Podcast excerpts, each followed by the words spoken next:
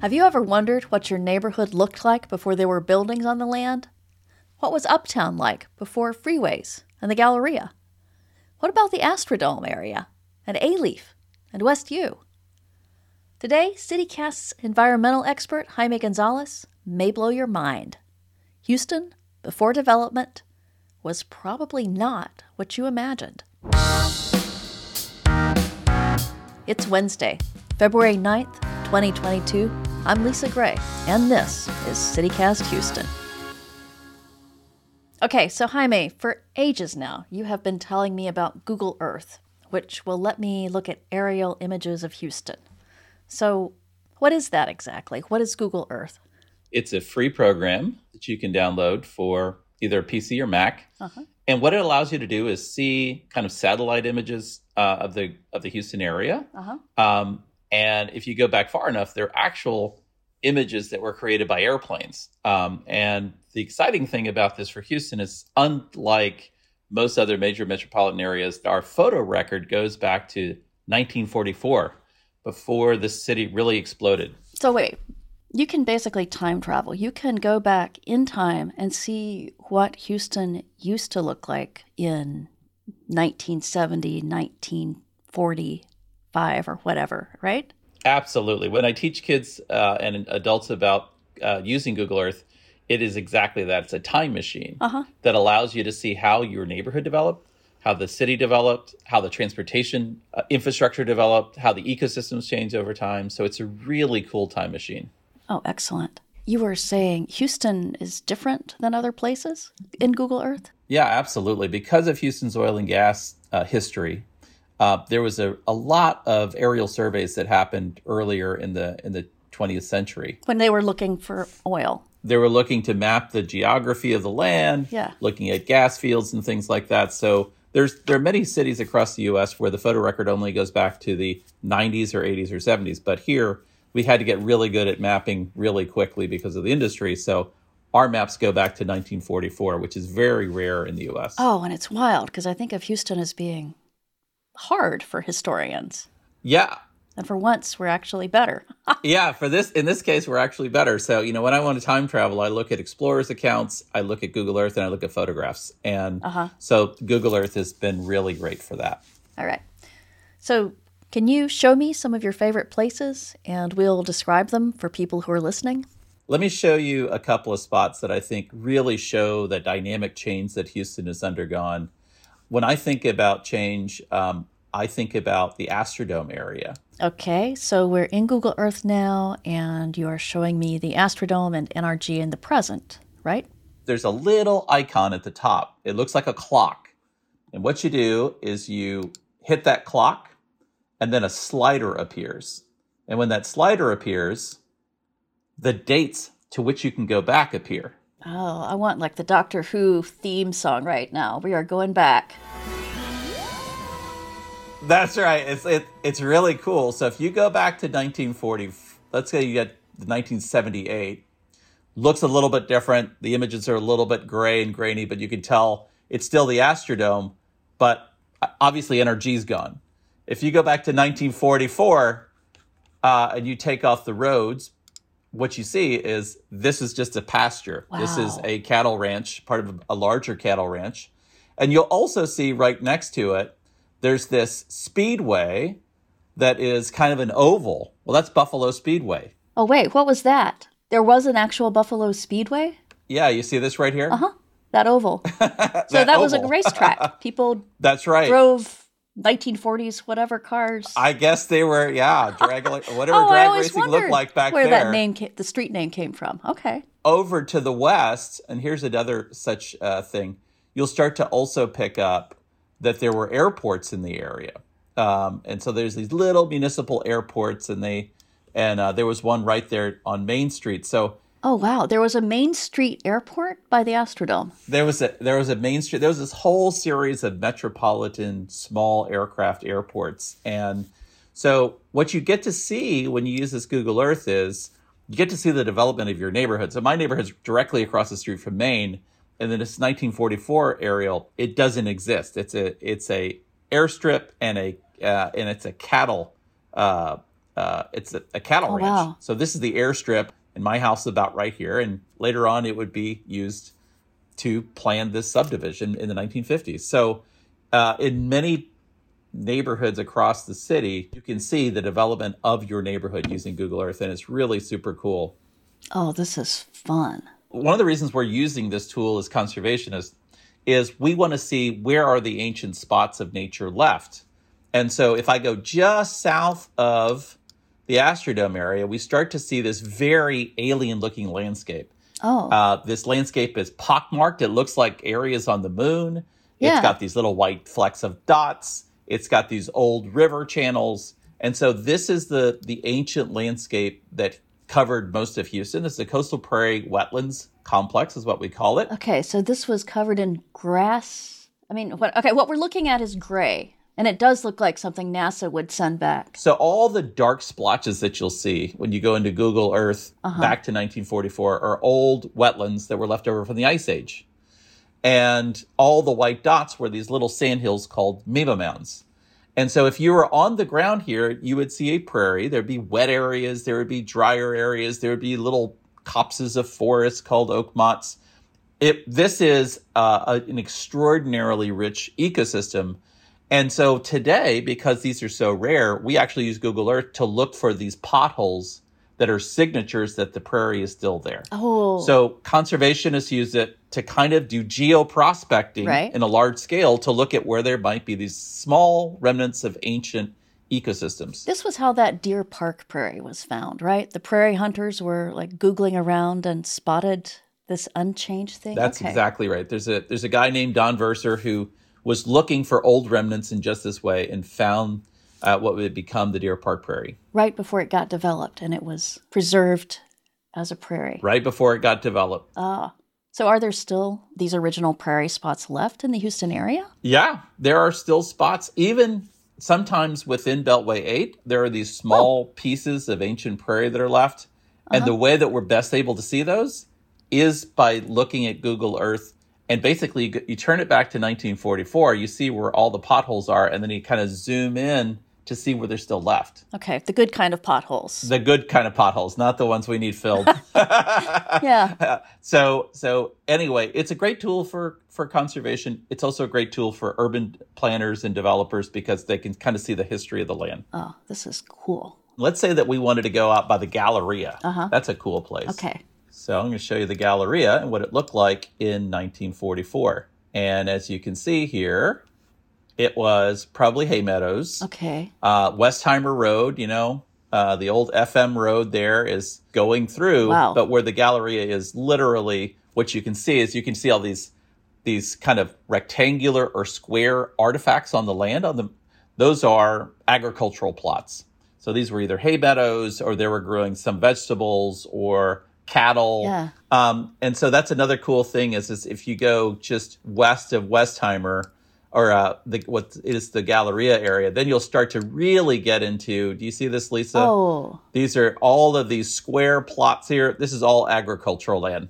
this is like, yeah, flying over the Midwest. This is like flying over the Midwest, exactly. And I think I think that's one of the take home points is that you know we think about Houston as such a big bustling city, and and this development has been here for a while, but truthfully, it's just within this within one person's lifetime that all of these tremendous changes have happened.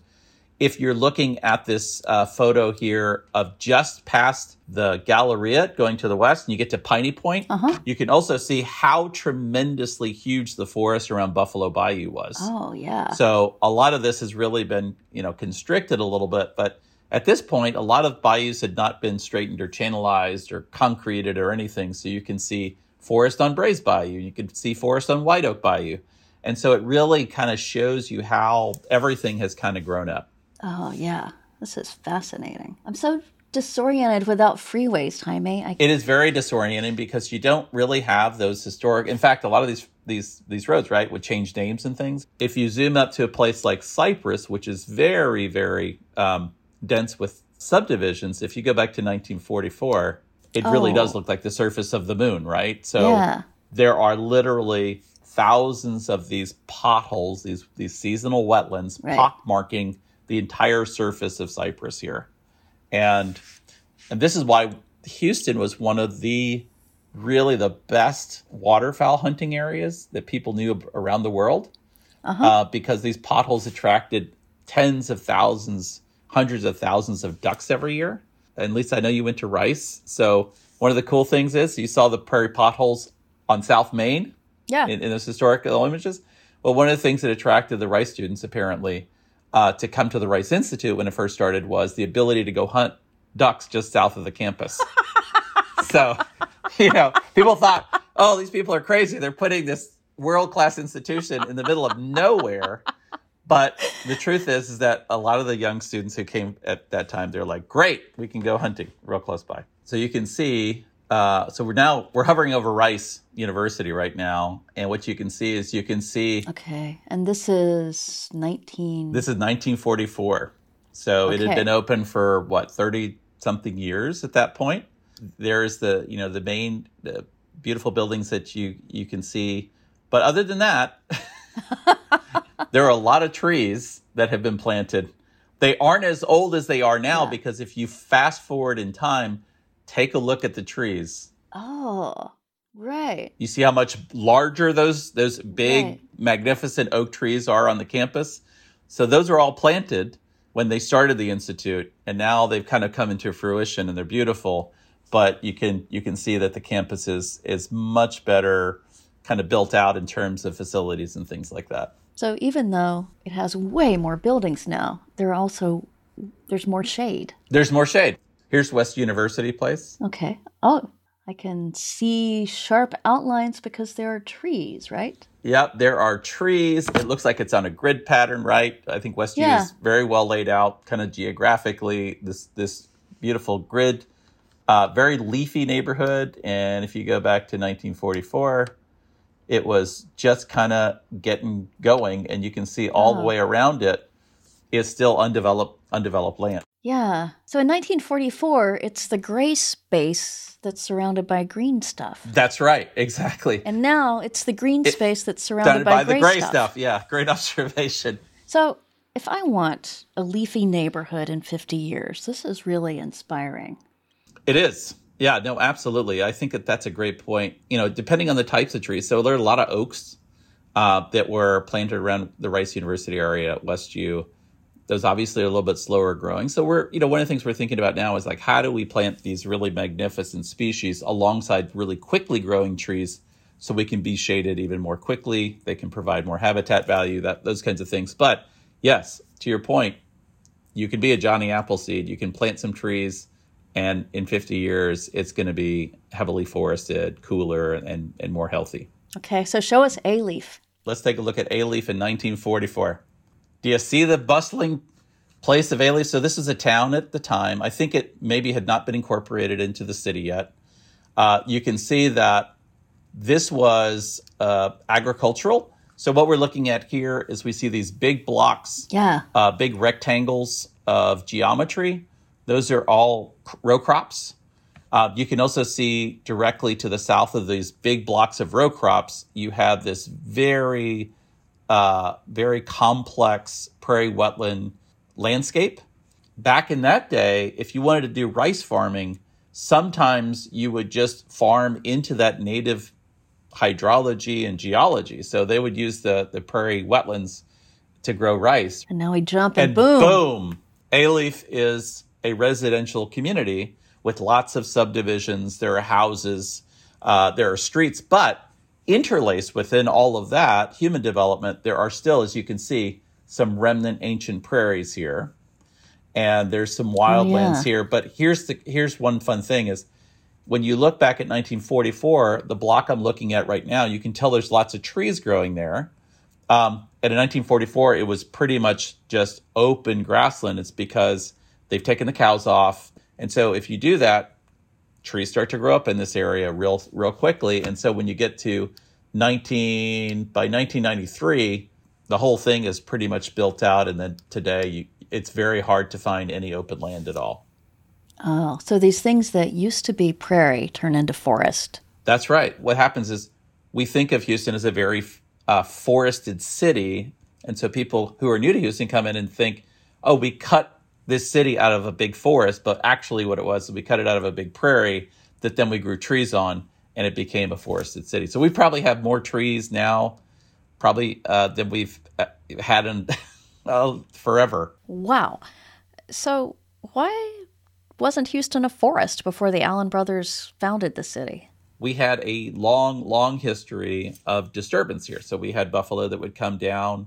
Uh, we also had a, a very ancient um, habitation of humans here. Uh, folks have been here for at least 11,000 years.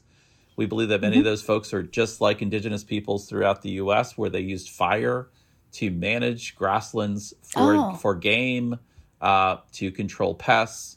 And so this is Houston has always been. So they would a, burn. Yes. Yeah. The prairie. That's to keep right. The trees from taking over. That's okay. right. So Houston has always been a heavily managed area by people. Um, and if we think about the abundance of great soils and all that stuff, we can, you know, thank the indigenous people who were here managing and stewarding this land actively for those thousands of years that we, before we got here. Cool. Oh, this is fun, Jaime. I love this so much. Yeah. This is great. Thank you. All right. Well, thank you for having me on. This is this is exciting. I, I always love telling people about what I call the bones of the city, uh-huh. because it really determines so much about this place, right? So, right. Um, so I think Google Earth can reveal those bones in a, in a way that uh, very few resources can. And it's fun to think about what we're going to look like in 20 years or 50 years. That's right. You wonder if some of the stuff that is developed now is going to infill and grow up and will create more green space for ourselves. So no, I think that the city's always digesting itself and reconstituting itself. And it is a choice as to what kind of city we want to have. So we could have a city that's more of a garden city, more rich in green spaces by building a little bit differently. We'll have a link where you can download Google Earth in our show notes. All right. It is time for some Houston news, and producer Dina Kesbeh is here to tell me some. Dina, what is going on? Yes, I'm so excited because these stories today are kind of fun. The first one is a fun tech news story that I've been reading about. It's this interactive kiosk experience, or Ike. It's now Ooh. up and running. It's a weird name, right? Why this are they calling a Houston it? company? This is, I mean, it's called Ike. I rem- Hurricane Ike is not something I remember fondly. All right, never mind. Maybe it's named after Ike and Tina. That's not good either. Anyway, Maybe. all right. So, uh, the interactive kiosk experience is up and running and it's live, and it's located at Walker and Avenida de las Americas, and it's right there ready for people to test out.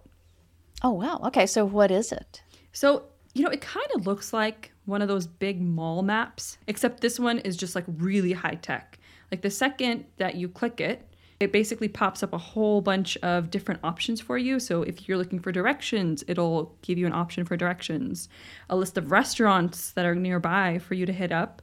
And then also, apparently, they've got like job ads. So if you're looking for a job, you may stumble upon something when you're scrolling through this kiosk.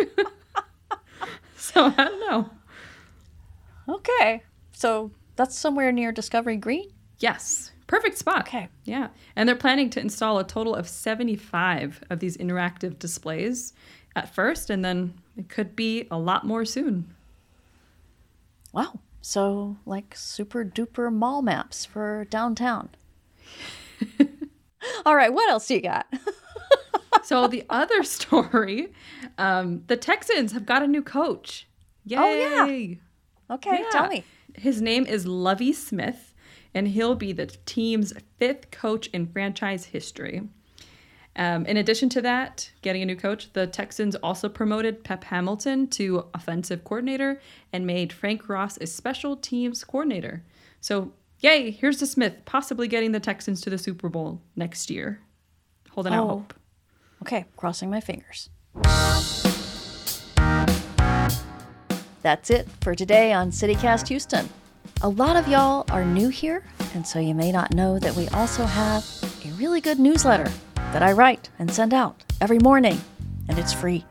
Sign up for it at houston.citycast.fm. We will be back tomorrow with more news from around the city. Bye.